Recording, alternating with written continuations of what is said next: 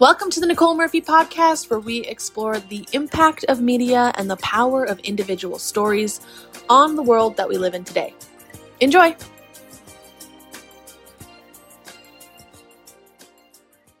Okay, today on the Nicole Murphy podcast, I'm joined by Glen Jung, who is the founder of Bright Light News. Now, you have a very fascinating story that we're going to get into because you're not traditionally journalistically trained. No, not at all. Not at all. I'm a former teacher and homeopath. Yeah, so so I know that you for a while were doing interviews with some of these top experts speaking out as Gord Parks, correct? Yes, exactly. You had an anonymous name, you were disguising your voice because you were afraid to lose your job. And so, why don't you give people a little bit of a how did you end up doing journalism through the last few years? Yeah, well, it's actually really crazy how it happened. I mean, I went from non journalist to now having done over, I don't know, I estimate over 150 interviews now, um, you know, with the Dr. Malones and McCulloughs and Byram Bridles of the world, even um, um, the Honorable Bryan Peckford. I mean, it's been an, an, incredible journey from zero experience to now having some of these people's phone numbers in my uh, phone so that I can contact them. And now we have uh, Bright Light News live panel number two coming, where Dr. Ryan Cole, um, Dr. Pierre Kory and Kat Lindley agreed to come up from the U.S. to join us for uh, our second live panel event live in Toronto. So super excited for that. So it's it's been a crazy journey. It all started with um, you know, me being a homeopath um, formerly, uh, I was always stunned at how here's a system of medicine that's able to help people gain permanent recovery from, you know, a, a lot of uh, acute and chronic diseases that Western medicine says is not curable. I was not the best homeopath in the world, but I was still able to help patients um, permanently recover from diabetes, uh, type 2 through lifestyle and just diet. That wasn't even using homeopathic remedies, but say arthritis, um, depression, um, saw some really remarkable changes with relapsing remitting uh, multiple sclerosis. So to go from there and then come to this world where we're being vilified when, you know, here's a system of medicine safe, cheap, and effective, but it's being vilified and, and being taught to medical schools as quackery and then into the public. Uh, I ended up not being able to make a career out of that, ironically. Um, so I went into teaching as a fallback and was teaching elementary children. And like you said, I uh, within the first couple of weeks of the so-called pandemic, um, for the first week, I wasn't really paying attention. We had prophylaxis ready for COVID, and homeopathy has an incredible history with epidemics. So I wasn't worried, ready to go. Gave it to my family. No one ever really got it. Um, but in the second week of the the, the pandemic, uh, one of my profs called me. She was living in Austria, and she said, "Glen, I we can't teach, we can't practice homeopathy here because we are lay homeopaths graduating from homeopathic colleges. Only MDs can practice homeopathy here. So I run workshops instead because I can't practice." Now they've all told me within the first week of the pandemic that they were not allowed they were instructed by the government the german gov- uh, austrian government you cannot give a homeopathic remedy to a covid patient despite the fact that there is no existing treatment. And i thought here we go here comes another scam. So then i started paying attention started watching the news and was just quickly like seeing so many loopholes uh, i mean just holes in their story. So you know the whole thing about you know socially distance you know you got to stay six feet apart to save someone else's life, not spread the virus. And, you know, there they are at these press conferences with, you know, uh, Theresa Tam, Howard Njoo, Patty Hajdu, our health minister, former, and they're all sitting like two feet apart telling us this, right? You know, they would sit there and tell us to mask up, yet they weren't wearing masks. And then eventually they started wearing masks, right? And then eventually they started to separate socially six feet. So I started posting all of this. I was posting the epidemiological data. Uh, showing that 80% of the, the so-called deaths were happening in the long-term care homes. Why are people worried? Why are people take? Why are the governments taking people, elderly people out of the hospitals and then moving them into the long-term care homes? Right, posting all sorts of data like this in teacher groups and whatnot, and immediately I was getting vilified. Get off your Google computer. You know, you don't know what you're talking about. Uh, you know, Glen. So just you know, keep it to yourselves because you're a granny killer, and all, all the vitriol that everyone got. So I wised up really quickly, having been attacked as a homeopath. And then I said, I'm changing my name to Gord Parks. And eventually, when Bright Light News started in September 2020, I started doing interviews. First few interviews, I actually got friends to conduct them. Um, then after that, I decided I should start doing them myself. and I would keep myself off screen, like you said, and then I would drop my pitch a voice and I would drop my voice a pitch and a half to disguise that. So those were the earlier ones, um, and it just kept going like that. And then eventually, it came to the point where um, one of the interviews I did, I mean, it was a collection of all the interviews with these experts, but one in particular with Dr. Geert Vanden Bossche, where he said during the interview, um, you know, we're going to see when you vaccinate into a pandemic, it has disastrous results. You're going to see nature balance things out by increasing morbidity and mortality. Didn't want to ask him a number because I don't want to, you know, scare people. So I asked him later on. This was at Bath in the uh, Better Way Conference in May 2022. It was the first conference where all the doctors and scientists got together in person. It was incredible. So we all went out for dinner, and I I asked uh, Dr. Vanden Bossche. I said, "Listen, I didn't want to ask you camera on camera a number. Can you give me an estimate of vaccinees that will be permanently disabled or mm-hmm. you know die from these uh, shots?" And you know, he looked at me and just matter of factly said, "You know, at least a third. And I came back home to Canada and I was telling this to friends. And uh, even when I said it, there was a cognitive distance in me. I was like, I can't believe I'm saying this. I must have messed up. He must have just meant adverse effects, not deaths and permanent disabilities. Right. So knowing this kind of information, um, I thought I can't keep I can't keep on uh, teaching. You know, I was teaching young children music and gym at the elementary level, and as much as I love that, you know, here was a bigger story, and I was having access to all these doctors. I was getting you know, um, interviews that I never imagined would happen. And, you know, the information kept on getting out there. And I said, there's a bigger role for me to play here. So I'm just going to take a leap of faith, quit the profession, uh, and uh, haven't been a teacher since last year and just uh, trying to make a go at it as an independent journalist. So, and here we are today. That is such an amazing story. I'm curious. You're saying that it was, you know, that information that there's something really big happening here that shifted you but that can't be easy. You have a family, you have kids to consider, your spouse. So, what really was the tipping point for you to quit the security of the teaching job and move into this? Like, what was the thought process? How did, I guess the question is for somebody listening to this, how do you move through that? Because there's a lot of people, I think, being called to change and shift out of what they're doing. Yeah. Right. Uh, well, first, I wanted, I couldn't have done it without my partner, Catherine. I mean, she's been incredible throughout the, all this, supporting me. Um, she's been holding the fort. I, you know, we do get some donations that help a little bit, um, but not definitely not enough to replace the income that I've lost. But it, was just this leap of faith that you know what, like any business, takes two to three years before anything happens. Uh, I'm just, I have to do this. I, I feel compelled to do this. And you know, one of the great things about homeopathy is that it teaches you to be scientific, right? I mean, the, basis of science is you are given a proposition, a hypothesis, and you hold that in abeyance. You put that on the shelf until you get proof confirming or refuting it, right? And until that point, you just hold on to that information. And the information I was getting was, you know, I was reading comments. Thank you for these great interviews. Uh, the doctors and scientists themselves were saying, listen, keep going, keep doing what you need. We need these platforms.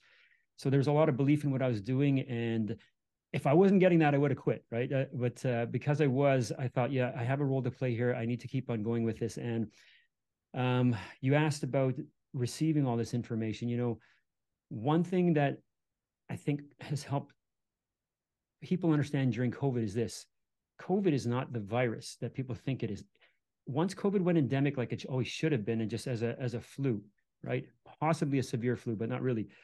Once that virus lifted, it really unveiled the real virus that has always existed, right? Homeopaths have been attacked for over 200 years. Um, if you look at the Flexner report that was created back in the early 1900s, it basically established, and it was helped by Rockefeller, who wanted to get petroleum products into medicine. When you look at that Flexner report, it basically um, propelled Western medicine into, or we call it allopathy, into the forefront and basically killed the other three top medicines of the time. There was Thomsonian medicine, homeopathy, and Native American medicine that were being used. So they basically used this Flexner report to say these are the criteria for medicine that doctors will use that the government will say is officially medicine and obviously when you when you get to create the hoops that medical systems have to jump through you can easily you know just uh, wipe away the other ones that were there and so that's why there's always been hits against it so knowing this, um, it you know I saw through a lot of frustration as an as a early in my career as a homeopath, talking to friends. You know that we had one friend that went through a, a horrific car accident, disabled, couldn't leave, had to walk with a cane. She couldn't leave her place. Kept on saying, listen, you know, if you want to be open to treatment, you have nothing to lose except for some time. It will treat you pro bono, and they don't want to. So this was a, a very frustrating process to see people being um, in a position where they could be helped with homeopathy, but not wanting to because they were buying this narrative that it's quackery, it's just water. And so when it came to COVID and seeing all these injuries happening, seeing the deaths that were happening due to lockdowns, um, thankfully I had I'd sort of been desensitized to it, or at least objective to realize that I've already been through this, watching so many people needlessly being put on the pharma model, which is you know you take these medications that they will hopefully get you on for a lifetime subscription prescription right? And then you're going to have side effects to those possibly and more than likely. And then you're going to need to take more drugs. And then you end up in your 80s where you have that pill box Monday to Sunday with you're taking seven to eight prescriptions a day. Um, you know, you look at the US, I think it's 5% of the world's population, and they take about 40 to 50% of the world's prescription drugs, right? It is a huge cash cow, uh, an evolving cash cow. They have the supply and they create the demand through the way that they capture governments, academic institutions, and all this. So for me, that was the real virus that was being exposed from COVID. So I was so happy to jump on board and and get the word out at least through COVID. Here's let's let's talk about all the the house of card lies from the PCR test being upcycled so that anybody could basically be considered positive to people dying with and from COVID to the fact that 95% of the morbidity, uh, the deaths actually happened were with multiple comorbidities as shown by the CDC. Um, you know, that masks don't work, that asymptomatic transmission has never been the driver of an epidemic, said Fauci in 2020 or 2019, I believe. Um, you know, and of course, we've had these warp speed vaccines, which for decades, you know, single stranded um, genetic vaccines that were done in the past for decades had always shown something called um, antibody dependent enhancement, which basically means that when the in the results in the trials that were done with animals, the animals that had been vaccinated when exposed to the wild virus actually suffered more severe symptoms or died more often than the unvaccinated animals that were exposed to the wild virus. So having knowledge of all this stuff, it's you know here's the big scandal, and this has been the incredible thing is all of the doctors and scientists who are truly scientific that say you know I think the the credo of science should be this I don't know, right? Those three words are very hard. If you use this in your life, you know, we often, it was one of the hardest things that I learned when I, when I started taking homeopathy. I had a great professor, Dr. Joe Kellerstein. He said, if you have a professor who doesn't know how to say, I don't know, take everything they say with a grain of salt. Mm-hmm. And I noticed I need to start saying this in my life. And when I did, it was humbling because we all have an opinion about everything. Even though we have no expertise in it, we think we got something to say about, oh, you know what, you've got this disease, try that, try this, right? When real, in fact, we don't know but we will never admit that. But that is truly how to be scientific. So you have doctors like Pierre Kory, you have Dr. Paul Marik, you have Dr. Peter McCullough, Mark Trozzi, all of them now investigating all vaccines, right? Because they took the plunge to say, listen, the, this science is fraudulent, it's corrupt for these vaccines, the COVID shots. And they start doing some more work and more work and say, you know what? This is all tobacco science that we've been um, working under. I mean, these these these people have had their whole identity, their careers, their social statuses, um, and their esteem built on the fact that they come from this medical model that's supposed to help people. When in fact, you know, it is immunosuppressive. It is causing more diseases. So um, I remember I was on a Zoom call, uh, I think about a year, year and a half ago with Dr. McCullough, and I got to ask him a question. I said, you know, Miss Dr. McCullough, we we've interviewed before, but I never got to ask you this and say this. You know, like, but it's so wonderful to see you doctors now standing up against the medical tyranny that homeopaths have been up against for the last couple of hundred years. And because you are, you're getting all the attacks that we went through. I see all the the exact same um, strategies that they use, the misinformation, the the buying of uh, scientific voices to act as authoritarians to say that homeopathy doesn't work, the, the changes in the laws to ban homeopathy. And I said, I just want to thank you because you guys are the new breed of homeopaths. Welcome to the club right?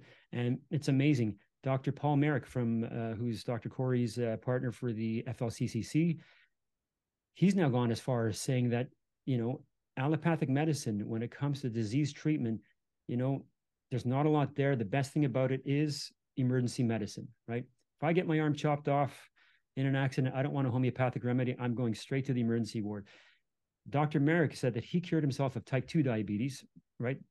Um, and the way he did it was just through diet. And he said, you know, I was told my whole life that it's not curable. And it was just really, it was just lifestyle and diet changes.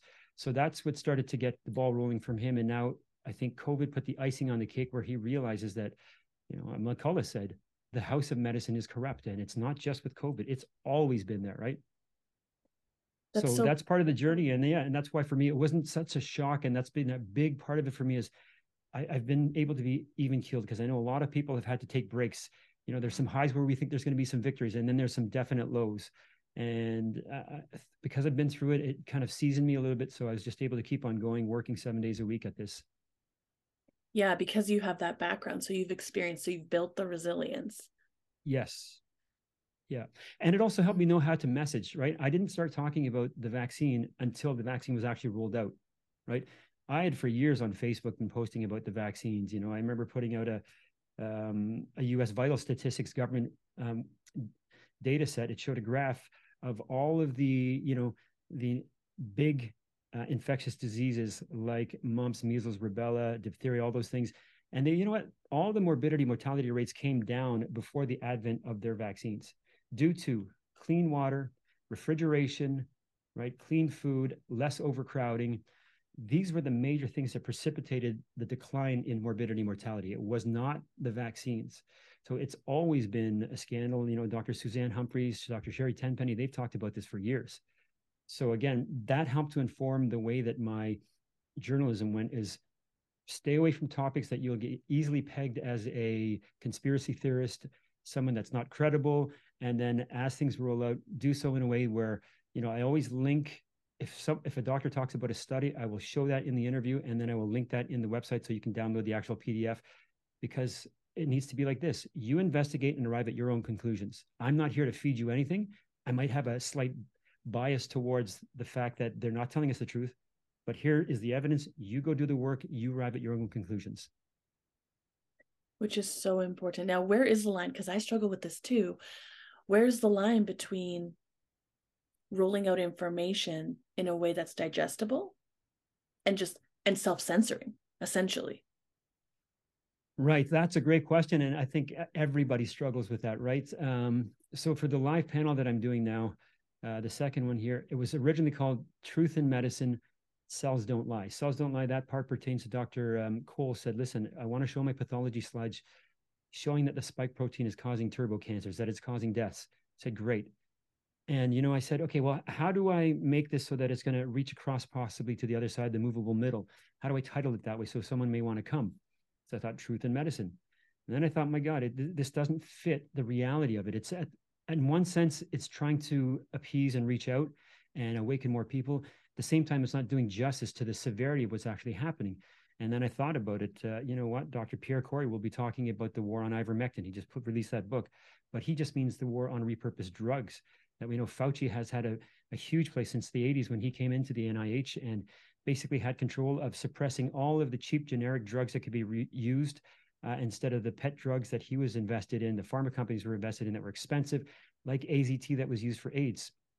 Right. And then we had remdesivir for COVID. And it's always been this game so um, I ended up changing it. Um, and then Dr. Kat Lindley, she'll be talking about uh, the the chilling prospect of the WHO's IHR amendments that will basically give them authoritarian powers, mandatory powers over its 194 states, as opposed to advisory powers to call a pandemic whenever they want, and even at the threat of a public health emergency. It doesn't have to be one. And then also to be able to subsume everything under one health, they're calling it, meaning that health is not just the absence of disease. Health also means the environment and that means if the environment is suffering, that we our health could suffer. So we can now call climate change lockdowns, right?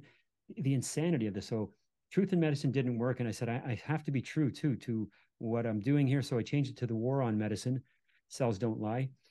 But again, it's always a struggle. Um, you know, I, I, had this talk with um, Randy Hillier, fantastic Ontario uh, former MPP, and he said, you know, Glen, he said, you can you can walk that line but at the same time you need to get the truth out there so that people understand how severe this is right and so uh, understanding that it's always been a back and forth. Sometimes I sway one way, sometimes I sway the other. But the one constant has been in in the interviews when you know I will say instead of just coming straight out and saying, you know, these vaccines, quote unquote, that they continue to push as safe and effective, where Pfizer and the governments knew the data that there were side effects that were clear uh, and evident, and it never should have been approved in less than five to seven years. They they completely uh, blew up the placebo group, the control group, right?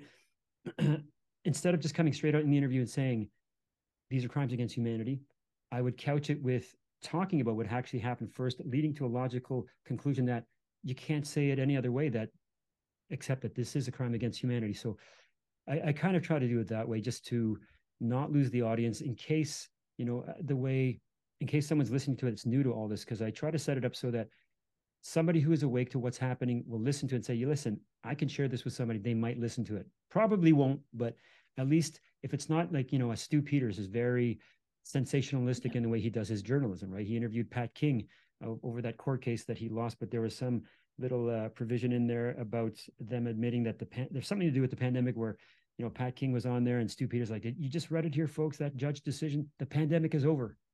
I thought my god what are you saying here? You you can't say things like that. It's it makes you not credible. But I mean he's still going hard at it. He's getting more popular than ever but I don't want to be that way. I want to keep it credible because it's easier to, to dismiss you and harder to get your message and the truth out there if you're being that way. You're i'm so happy we're having this conversation. And because i say this i th- i think everybody deserves to have their voice in the sense of like stu peters gets to do what stu peters wants to do. Um, joe rogan gets to do what joe rogan wants to do. We get to do what we want to do. But i love that there's a thought process about reaching the movable middle. Now we know that it's i hate saying this we know that people on the other side genuinely think the reverse of us. They think that we're totally out to lunch and that we're not logical. How do you check yourself to know that you're actually the one that's in alignment with truth? Um, that's a great question. Uh, I think the easiest way for me to do that is just by sticking to things that are provable. Again, showing the studies that are peer reviewed, not the preprints. You can talk about the preprints, but until they're peer reviewed, place the value on that, place the weight on that. Uh, I did um, an interview with a gentleman named Seek for Truth, and we talked about how total digital surveillance is already here. And this we put this out months ago, and you know, everything that he said, you know, it's just it sounded fantastical, right? Um, to say that you know uh, the UK is is I think it's the number one most surveillance country in the world in terms of cameras. And so when he says that, you know, it's easy for someone to dismiss that. So I have to sit there and go through the newspaper articles, do a search, find the articles, and then post that up. So there you are. And then I'll link that article into the posting, right? So it always comes down to everything has to be provable. Um, and you know let people decide what they want they can sit there and say you know what you're just uh, coming off as a, a far right conspiracy theorist who's a racist terrorist like you know like we were being pegged when we are up at the uh, at the convoy you know uh, when I was in the convoy. I was there for a month. It was the most incredible time of my life. And I was lucky enough, I got to be the only uh, uh, media person up on stage filming all of the speeches for the entirety of the time. And, you know, watching the news reports was just incredible.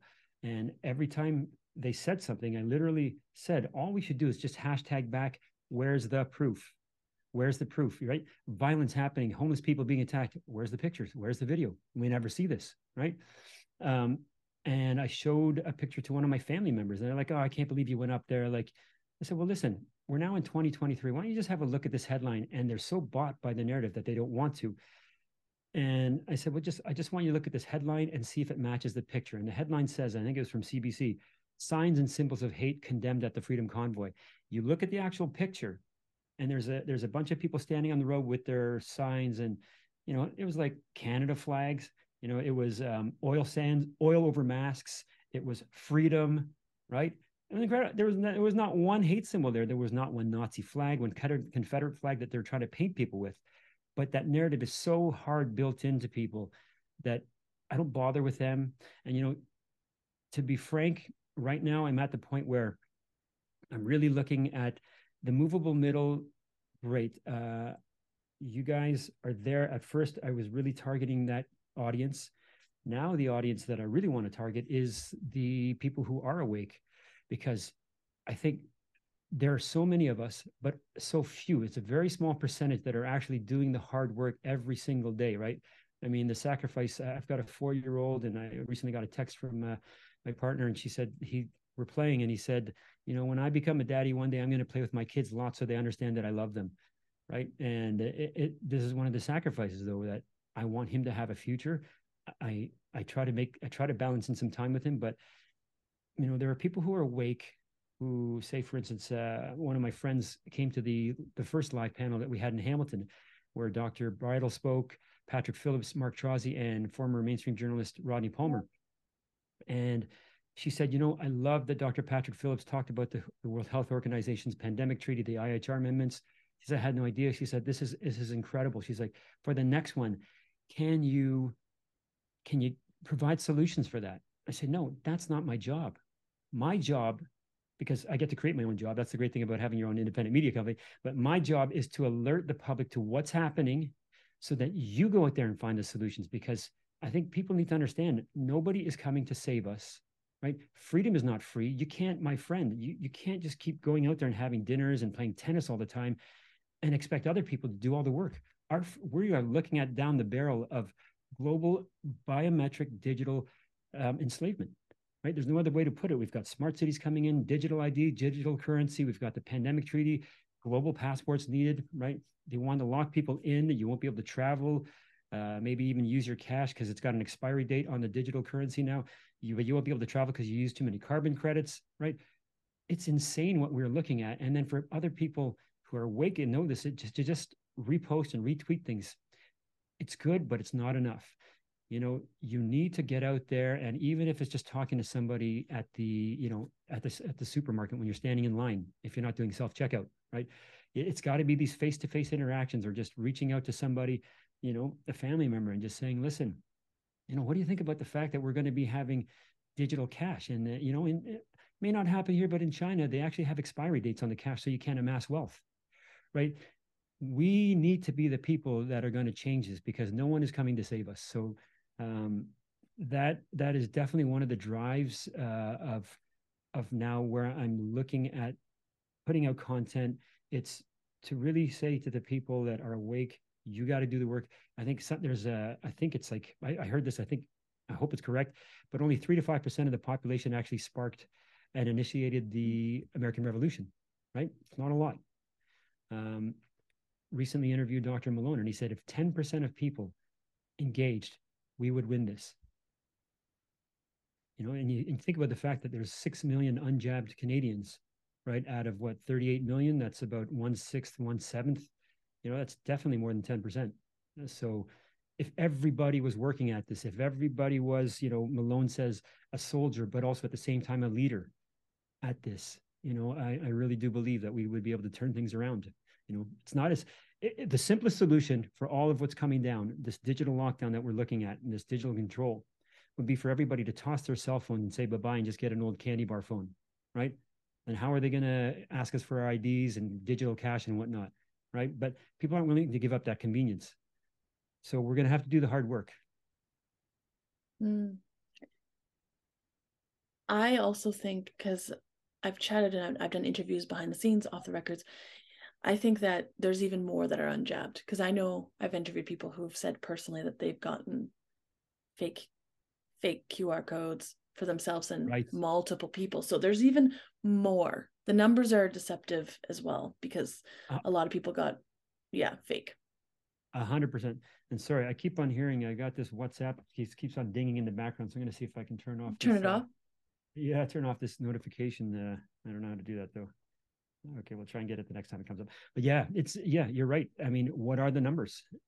There are so many people that had have not had the jab because they needed to get papers to work to save, yeah. you know, feed their families. I mean, it's it's been absolutely horrific what's happened these last three years, and and you know, the future's not looking much brighter. It's actually looking dimmer. But I mean, at the same time, the most incredible thing is there has been, uh, I hate to use the term warp speed, but there has been an incredible acceleration of awakening for people. Like, again, to think that there are doctors and scientists who are now saying that, you know, Western medicine, what I've built my career on, it's all built on tobacco science. It's all fraudulent. It's all corruption, right?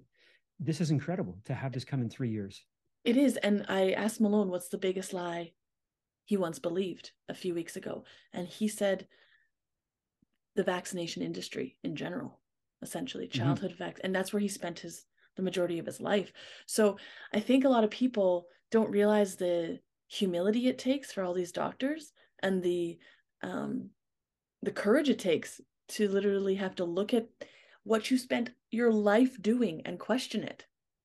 That's huge. Right. Listen, especially yeah, especially when they're getting death threats and being attacked from from within the people who are aware of what's happening. Even right, and that's why I continue to call them the diamonds of humanity. I mean, the pressure of COVID has squeezed out these people and just you know spat out these diamonds who are willing to sacrifice their medical licenses, their reputations, their careers. They're taking on, like I said, death threats. It's in, it's an insane world that we live in right now.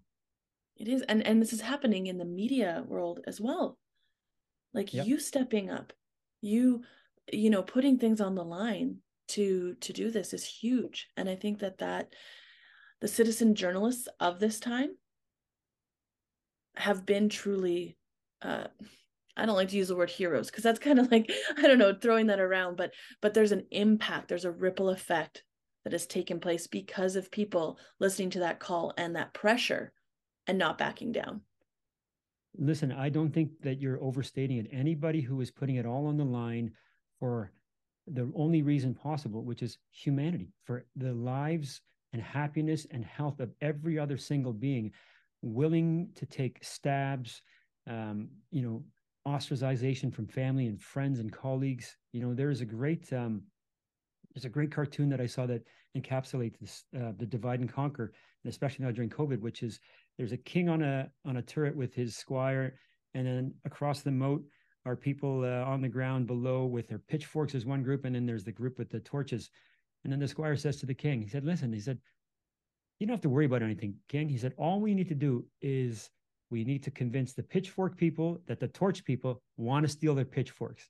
Right. I thought, what a brilliant analogy because the citizen journalists, these doctors, anybody who is talking to anybody to say, listen, there's something going on here that's not right, right? Any activists, those are the people with the torches, and we are taking the hits because the people with the pitchforks, the people who are still not awake to what's happening, are attacking us as recommended by the media, uh, by Trudeau. You know, you can't get on a plane or a train with us. And, you know, that Toronto Star article that said, I hope the unvaccinated die. They don't deserve ICU beds. I mean, this is this is promoted hate, right? It's, so yeah, it's, no, it's um it's hate that has been wrapped up in virtue. That's what's wild. Right. Yes. Yeah. hate packaged as virtue. Yeah, that's a great way to put it. It's the propaganda campaign has been absolutely brilliant right? It's been masterful, diabolical, evil, right? Um, but brilliant in how they pulled this off. It, they had people jumping off sidewalks because you weren't wearing a mask, right? This is the fifth generation warfare where there's no physical um, physical battleground. There's no physical weapons. It, everything now, the battleground is the mind, right? They have an invisible weapon, which was the virus, to scare the holy bejesus out of everybody right? Turn people against each other, turn family members against each other. Um, you know, like the craziest story I have is that I went to um, my partner's uh, family's uh, place for Christmas. I think it was in 2022, and uh, there were 15 people there, and they seven of them they're all double vaccinated, uh, except for a couple of us. So 15 of them, 13, seven out of the 13 ended up getting COVID in the week that we were there. And guess who they blamed it on? These double jab people blamed it on. They blamed it on me because I didn't wear a mask going into a store. Right? Insanity. And I just thought, can you not hear what you're saying? How does that make sense? You you're vaccinated. I didn't go into a store with a mask and somehow with a mask and somehow you guys have COVID because of me and I don't have symptoms. Right. But here's the thing. My my in-laws, they got red pilled. So right mm-hmm. after New Year's, they went down to Florida um, sorry, Texas. They went to a an RV resort park, and you know, Texas, Florida, since March of 2021, they didn't have the mask mandates and there was no restrictions on their businesses. So I said to my, um, I said to my uh, father-in-law, I said, listen, when you go down there, I said, you're going to notice things here that are different. He's like, eh, what you talking about? And I said, well, they haven't had, he's like, hey, you know, we don't talk about these things, right? I was told I'm not allowed to talk about anything like the year before that. Guess what happened? They went down there and within the first week, uh, my girlfriend's mom called her and said, Listen, we went to Costco. We were the only people wearing masks. Everybody in Costco was staring at us. They stopped wearing the masks. They ended up getting symptoms. Uh, they probably blame me. Um, and then, um, but they said, We met another couple. They're sick. We're sick, but we're going to get together and have dinner anyways. Within two, three weeks, they had been completely red pilled, didn't care. And so they knew the jig was up right? So they don't trust the mainstream media now. So, you know, I, I joke mm-hmm. that you know we should start red pill tours here, you know, and get our commercials out here. Do you have a family member that still believes five masks is going to save you from getting COVID and the vaccine? And you know, we've got some trips for we can take you down to Florida, we can take you down to Texas, right? So, um, but yeah, this is it, the red pill. And who else got the red pill? All of the police officers that were in Ottawa for the three mm. weeks preceding the violence. Because what happened? They were getting high fives, they were getting hugs from people one of the truckers told me that um, you know he he was getting along so so well with this one cop that was stationed by his truck that they have uh, a little video of them joking around where the cop is throwing him in the back of the uh, car getting arrested right and what do they do of course they have to move them out because these guys are now all connected and awake they've been red pilled to see that the media has been lying the government's been lying there's not racist here. There's not violence happening here. The worst that happened is it's an insurrection of parked cars that are honking, who ended up stopping after the complaints, and they, you know, they stopped honking at 10 p.m. Right, and then they brought in the violence because they had to bring in the cops that were disconnected and and you know fed the lies that these people here are animals that want to destroy our country. So the red pill though is is fantastic, and I recently saw uh, an interview with Tim Robbins, the actor who's married mm-hmm. to I think Susan Sarandon you know, he was getting interviewed by Russell Brand, and he said, uh, you know, I made my U-turn. He said, you know, I locked down for seven months. I was wearing a mask. I used to get angry at people who didn't, who didn't lock down. And said, and then I went to the UK, and he said, you know, I noticed people weren't wearing it as much, and I thought, you know what, go ahead, guys, you guys are going to suffer. Then I went back home, and he said, then there was a, a protest passing by his place, so I thought I'll just go out there just to see what it's about. And when I did, I realized these people were not nothing like they were being painted in the media. They weren't right wing terrorists that were racist. These were normal, everyday people, even liberals that were saying it were being fed misinformation. And he said that's when he made his U turn, right? And that is, as you're saying this, it is if you keep people isolated and not going and interacting with each other, that's how you keep people in lies because pretty quickly if you're interacting with people and getting outside of your comfort zone you're gonna you're gonna be hit with needing to reconsider what you believe at baseline right. exactly. You know that's exactly why they had the vaccine passports. Divide and conquer. Keep the unvaccinated out with the vaccinated right? This is how they have done everything. It's always been a divisive thing. Lock down keep people away you know, when once I realized that this was all a big hoax, we had our prophylaxis, and I didn't know how severe it would be, but I just knew that it was being overplayed um, in the early days of March. You know, we went we went hiking five days a week because my son back then was a year and a half. I said, we're not staying at home, cooped up in a lockdown, and it was crazy. We were driving down the highways of uh, of Toronto, uh, an hour out, and it was eerie. We'd see a car like every three or four minutes on the highways, which were normally crammed, and every sign was dystopian stay home, save a life, lock down. And then we get to these smaller towns, and all of them had their signs out there, A-frame, stay home, save a life, lockdown, like every like block. And I was like, how how did they get all these signs ready this quickly? Right.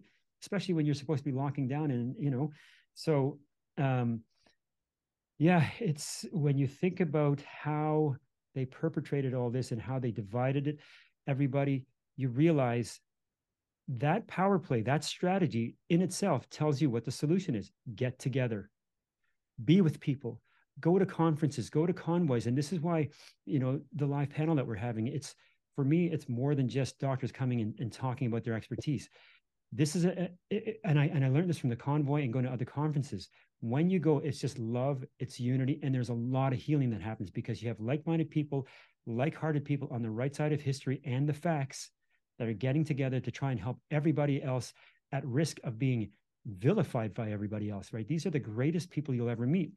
You get to network. These new uh, initiatives come start to become seeded out of these things. And so one lady just recently reached out for this uh, panel that we're having April 6th, and she said, I'm really sorry. Can I get a refund, please? I was going to come with my friend, but my friend can't come now, and I don't feel comfortable. It's out of my comfort zone. I said, sure. I refunded her. Then I thought about it. I was like, but man, she's really missing a great opportunity. So I wrote her back and I said, listen, exactly what I told you. This is more than just an informational session. This is about being with like-minded people. It is healing. You will be with, you know, in a crowd of love, unity, and proactive advocacy for truth and freedom. So I said, if you come, I will, if you repurchase that ticket, I will upgrade you to a VIP ticket. And then she wrote back and she said, listen, she said, it's, you know, to meet these doctors, she said, I'm willing to go out of my comfort zone. I will be there. And I thought, amazing. This is fantastic because this is what it is. Like I told people that the first one, please talk to your neighbors, right? Get get at least one phone number when you get out of here because the only way that we win this and turn the narrative and then restore our freedoms is together and by being together and being at that panel, being at any conference, being at any protest, that is the solution. Us being together. I so agree. And uh, we've been creating events here in Alberta as well. And it's it's not about necessarily like the information is so important, but it's the energy and the hope and the it's just a shift of energy, the joy. Because I often say, if, and I want to ask you your thoughts on this in one second, but if they have you knowing the truth, but you're still paralyzed with fear, not taking action, not feeling joy, feeling like hopeless, right? They win, even if you know the factual information of truth. But I'm curious because we say they all the time. And I get why people are like, well, who's they? What are your mm-hmm. thoughts on who who's they? well, on the on the one level, it's very easy to peg the they as the the globalists, right? The people who have this power to be able to change non-governmental organizations like the WHO and have their powers enforced onto governments to manipulate the media, to manipulate politicians, right? I mean, why is you know Bill Gates recently wrote an opinion piece for the New York Times about the next pandemic. Mister not a doctor, not a scientist. Mister admitted I got twenty to one return of investments on my vaccines. Who's the number two donator or donor to the uh, World Health Organization? I mean, Gavi Alliance and the Bill and Melinda Gates Organization, I think, have do- donated about 1.1 million, or sorry, 1.1 billion dollars yeah. to the WHO, which is only behind Germany, which is about 1.2 billion. And then I think the next country after that is about 700,000. I mean, it's crazy the influence you have when you buy people off. So, um, and I just, I just want to interject for one second. Yeah. For people who are thinking, come on, let's just, everybody's had the experience where a, a family member donates or gives money for your wedding or gives money for your schooling. And I'm not saying all families are like this. Ideally, there is that difference, but we feel the pressure of what we're taking or what we're doing with that money on a very small micro experience of family giving us money can we even mm-hmm. imagine on a global scale and that's what you're getting at because sometimes people can't wrap their brain around it but that's yes. what we can feel that even in our own family units right and it's dysfunctional mm-hmm. but we felt it so yeah right a hundred percent and and that's what it is but at the same time you know it's you're reminding me now of um, well, I, I interviewed Dr. Sucharit Bhakdi in Austria. And he said, Are you a freedom fighter? So I kind of don't like to label myself that way. And he said, I said, okay. He said, he said, I'm not a fighter. He said, I believe all humanity is one big family. Right. And essentially what he was saying is that some of us are further ahead and understand the truth that, you know, love and empathy is the way that we all prosper. And there are those who are not uh, in their spiritual journey there yet, so that their life is more set up on a win lose basis, right? I win in this transaction, you lose because I don't care about you. So, spiritually speaking, they haven't evolved to this higher level where everything is win win. And that's how I am. Uh, you know, I don't like to use the word that we're in a war, right? But it's an it's an apt metaphor. But I do believe, like, you know, the fuck Trudeau sign. So sorry, I don't know if I can say that, but yeah, you, you know, all those flags, yeah, all those flags that were out there. I understand the sentiment. I understand the frustration, the anger, the loss of livelihoods, the loss of lives, right? The complete social destruction and personal destruction that's happened as a result of his policies.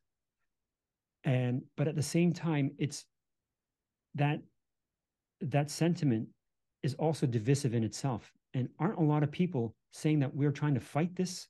We want to stop the division. We want unity and love. Well by saying that you're breeding more of it right? You're not embodying you know that great gandhi line be the change that you want to be right?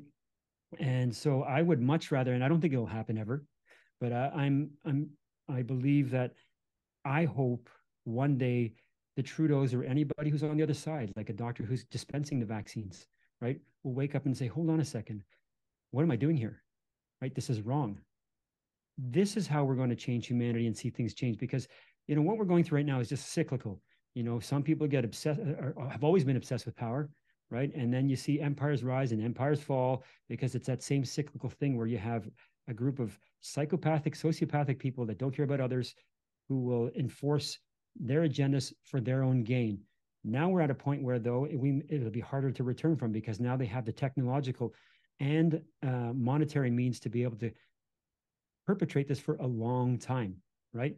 So um, again, it is a war, but at the same time, I love what Dr. David Martin said once. They said, you know, you're a hero. Thank you for everything that you're doing. He said, well, listen, he said, I prefer you look at me like I have some information that I know and I'm just a few steps ahead of other people and I'm sharing it, right? And there's people that are behind you. And we all, if we all look at it this way, then we all realize that we're one big family. And the people that are on the quote unquote other side, right? I, I, used to call them normies. I used to call them sheeple, but now I try to be more objective as I've learned through through through my journalism and say, you know what? These are victims of military grade psychological operations and warfare, right? So, and, and Dr. Sucharit Bhakdi said, you know, what drives you? Somebody asked him, what drives you? How do you keep going despite being attacked? You're now, the High Court of Germany is now uh, coming after you for inciting, um, what is it, uh, Holocaust now because all you said was, I can't believe Israel, of all countries, is falling for this vaccine mandate when there's no proof for it. You know, he said, you know, his response to how do you, what keeps you going? You've lost everything. And he said, empathy. He said, I have empathy. Mm, you're hitting on something so powerful there because um, we've all been in the dark at one point. Exactly. So for us to forget, like, I was taking vaccinations at one point in my life. Mm-hmm. And me. I've believed lies. Yep. And and this actually leads me to the question that I, I love to wrap up on often is what's the biggest lie you once believed, Glen? The biggest lie I once believed was that I knew everything. As a young teenager, right? Cocky, uh, thinking that I knew it all, that uh, the world would be my oyster. Look at it now. now I'm fighting for my livelihood, fighting for the freedoms of my my family and friends and my children, right?